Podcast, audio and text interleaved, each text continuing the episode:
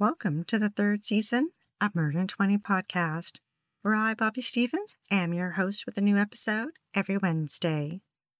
If you're a serious fan of true crime and love listening to podcasts, but don't want all that small talk, you've come to the right place. We get right to the facts. Murder in 20 episodes are concise and complete in 20 minutes. Less talk and more true crime.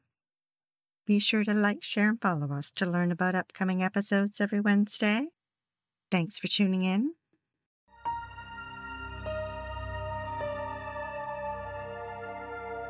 Charles Bilis was born in Greece in 1952.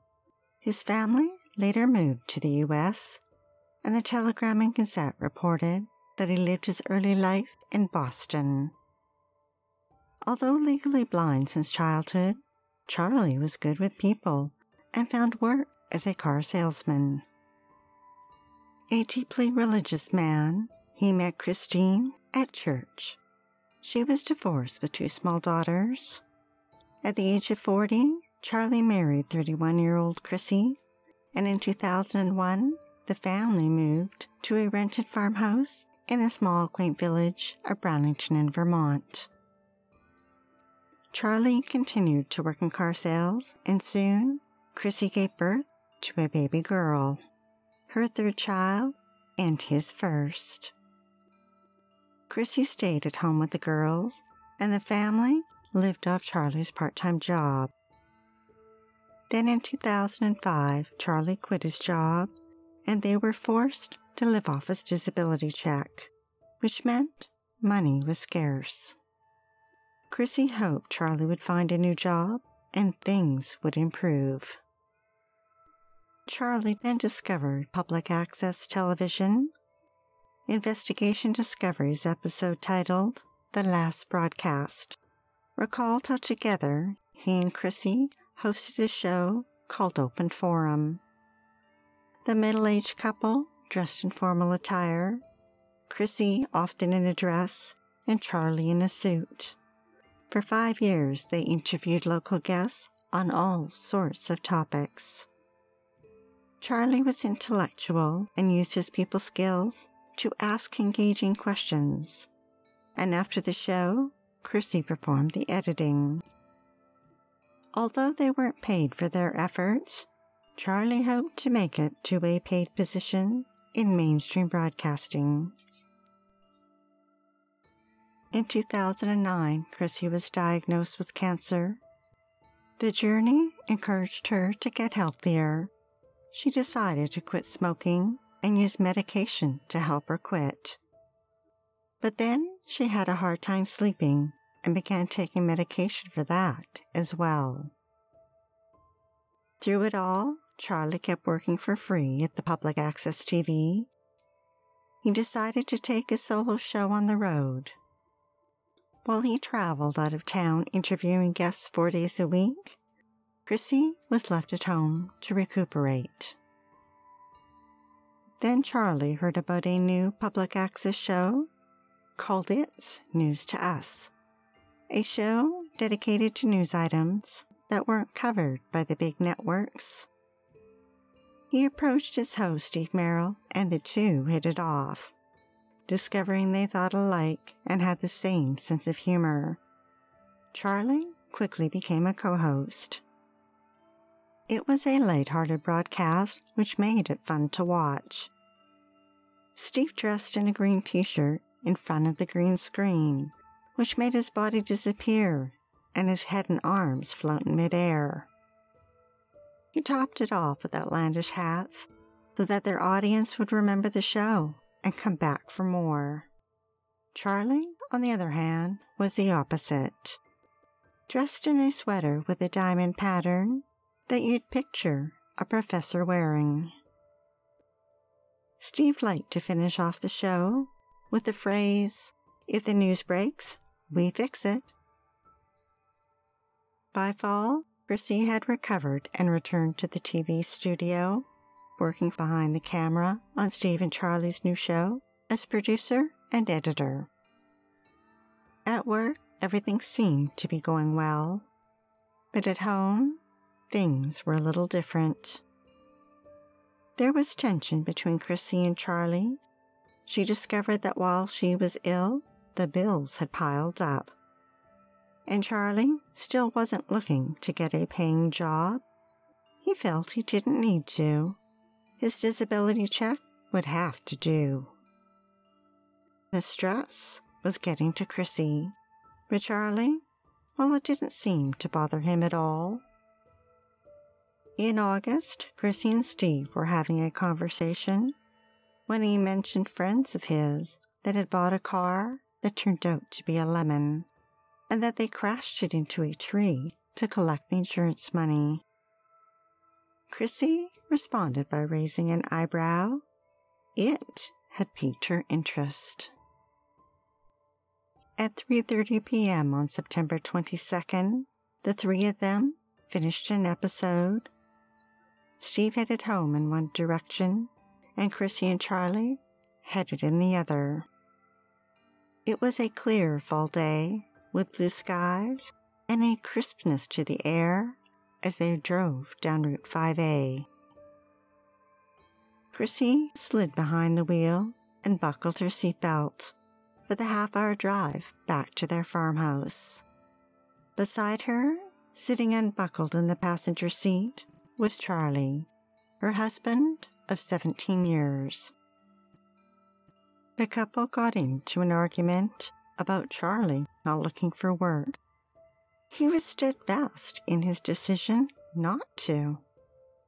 Chrissy was angry and retaliated by lighting a cigarette to annoy her husband, who she knew didn't like smoking in the car. The couple continued to argue and poke each other's trigger points. With rage building, Chrissy spotted a lone oak tree on the mile stretch of straight flat road.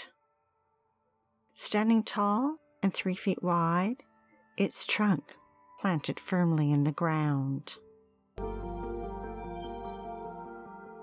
She gunned the car towards it. She'd had enough. Her foot didn't leave the pedal. The car hit with such a force, its hood crumpled and pitched itself up like a tent.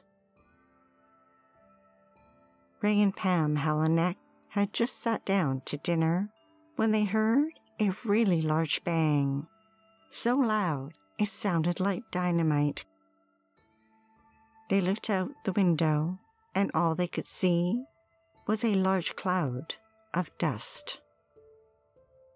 Pam called 911 as Ray raced outside.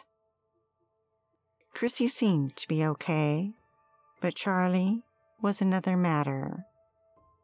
Without his seatbelt, his body took the brunt of impact, and his legs were crushed, and he was trapped.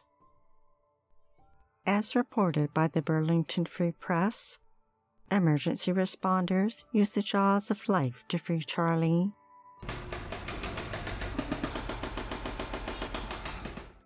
Then rush the couple to the hospital.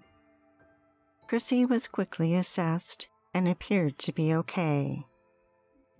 But as the family huddled in the waiting room, it was hours before they received any word on Charlie. Then it wasn't the news his daughters had wanted to hear. They had lost their father. Charlie was dead at 57.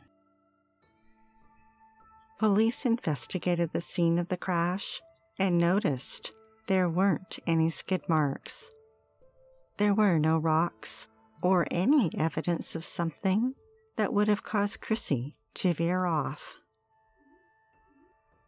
An officer visited Chrissy at home and questioned her about the accident. He asked about her medications, and she listed them off, including Ambien, Chantix, and antidepressants. Authorities came to the conclusion that perhaps a combination of drugs had caused her to black out. The crash was ruled an accident due to a medical condition. The case was closed and no charges were filed. A week later, Charlie was laid to rest.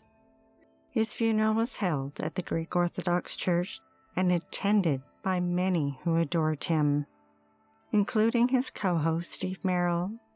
But Steve didn't see a distraught widow. In fact, it was quite the opposite. He found Chrissy's behavior odd and noticed she didn't shed a single tear. Weeks went by and Steve couldn't get Chrissy's behavior off his mind. So we visited the police station and told them he thought there was more to Charlie's death, and he recounted the conversation he had with Chrissy months earlier about his friends that crashed their car into a tree. But police can't act on a hunch, and the case stayed closed. In March 2011, the Hardwick Gazette featured the local police report, which stated that Chrissy had been pulled over at 9 p.m. on a Friday night. The car she was driving wasn't registered, had no insurance, plates that didn't belong to it, and she was driving with a suspended license. Chrissy was handed over $700 in fines.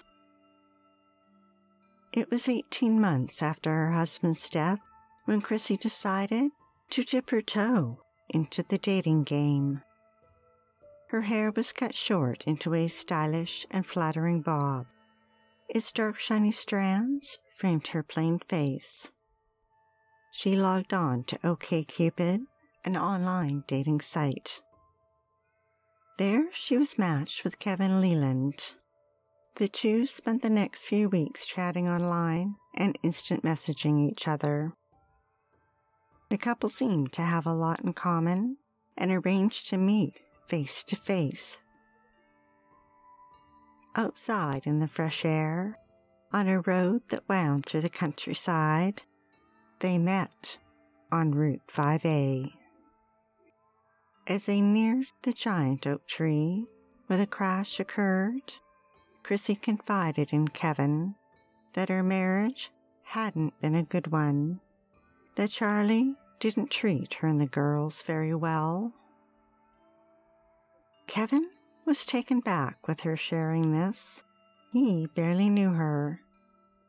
He tried to console her by saying it was an accident, but he wasn't prepared for her response. Chrissy told him, No, it wasn't. I killed him on purpose. Kevin didn't want to hear it. He certainly didn't want to be part of whatever this was. But he knew if he went to the police without evidence, they wouldn't believe him. So he arranged to meet Chrissy again, and this time put a voice recorder in his pocket. Kevin had no idea why she trusted him with her secret. He told WCAX News that Chrissy threatened to kill him if he recorded her and turned her in, and that she stood over him with a 13 inch hunting knife. But her threats of impending harm didn't stop Kevin. He took the recording to the Vermont State Police and while they didn't seem too surprised, the recorded conversation raised their eyebrows. Police were skeptical. Perhaps Chrissy was trying to impress Kevin. And the recording, while interesting, would be inadmissible in court. Police decided to get a warrant. It enabled them to use Kevin as a confidential informant so that he could record Chrissy. And he did, and again she confessed. On April 25th, 2011, a detective visited Chrissy at home. Their conversation began by Chrissy complaining about how long it was taking the insurance company to pay out the $300,000 policy on Charlie's life. After patiently listening, the detective shifted the subject over to what really happened that day.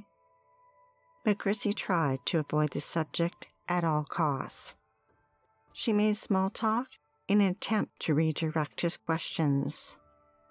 But this only annoyed the detective, so he came right out and asked her, Did you ever do any research on how to survive a car crash? She answered, No. Then he asked her, Have you ever told anyone that you intentionally crashed your car to kill your husband? Again, she said no. The detective alluded that police had tapped her phone and computer and that they knew everything. A thin crack started to appear, but Chrissy held her ground and denied it. The detective left Chrissy with her thoughts. A few weeks later, she contacted him and confessed, admitting she crashed the car on purpose to kill her husband. She also admitted that she didn't pass out, but claimed that when she aimed the car at the tree, she thought they would both die. Chrissy claimed that Charlie had been controlling and mentally and verbally abusive, and that she just couldn't take it anymore. Chrissy was arrested and charged with first degree murder. But the prosecution faced two big hurdles.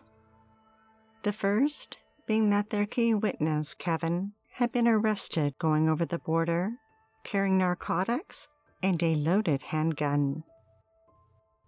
The second was that Chrissy's confession was the only evidence against her. Prosecutors approached Chrissy with a plea deal. They would downgrade the charges to manslaughter if she pled guilty. Chrissy took the deal. Two years after she murdered her husband, NBC News reported that Chrissy was sentenced to seven to 15 years in prison. She was 44. Her husband Charlie, had he lived, would have been 59. Outside the courthouse, Charlie's relatives told reporters that the minimum seven year sentence was not sufficient punishment. Chrissy was paroled after the minimum seven years, but it didn't take long before she got in trouble with the law again. In June 2019, she was arrested for assaulting her boyfriend, Douglas Badger, and returned to prison. He told reporters that she had issues and needed help. Chrissy was charged and convicted of domestic assault and sentenced to 16 to 18 months in prison. Meanwhile, 250 miles away in Massachusetts, Charlie is buried with his parents at Zion Cemetery. On the simple gray granite headstone, one side simply states the name Bilis, adorned with a cross and flowers. On the other side, three names are etched George, Aphrodite, and our son, Charlie.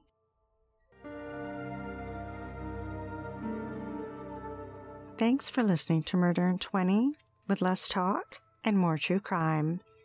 Be sure to tune in next Wednesday for the episode of April Millsap.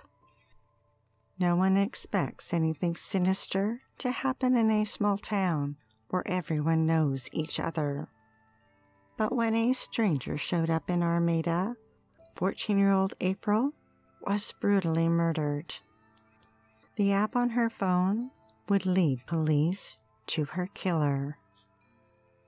If you're dying to hear more, past episodes of Murder in 20 are available for free at murderin20.com and on all major podcast platforms. We love what we do and are dying to continue. If you enjoy listening to Murder in 20 every week, We'd be eternally grateful for your support by visiting Murder in 20 at Patreon, PayPal, or murder20.com. We'd like to acknowledge Purple Planet for use of their music, sound effects from Vaseline Studios and Quick Sounds, and our many editorial sources who are listed on our website. Be sure to like, share, and follow us to learn about upcoming episodes every Wednesday. Stay safe, sleep with the lights on, and don't play with strangers.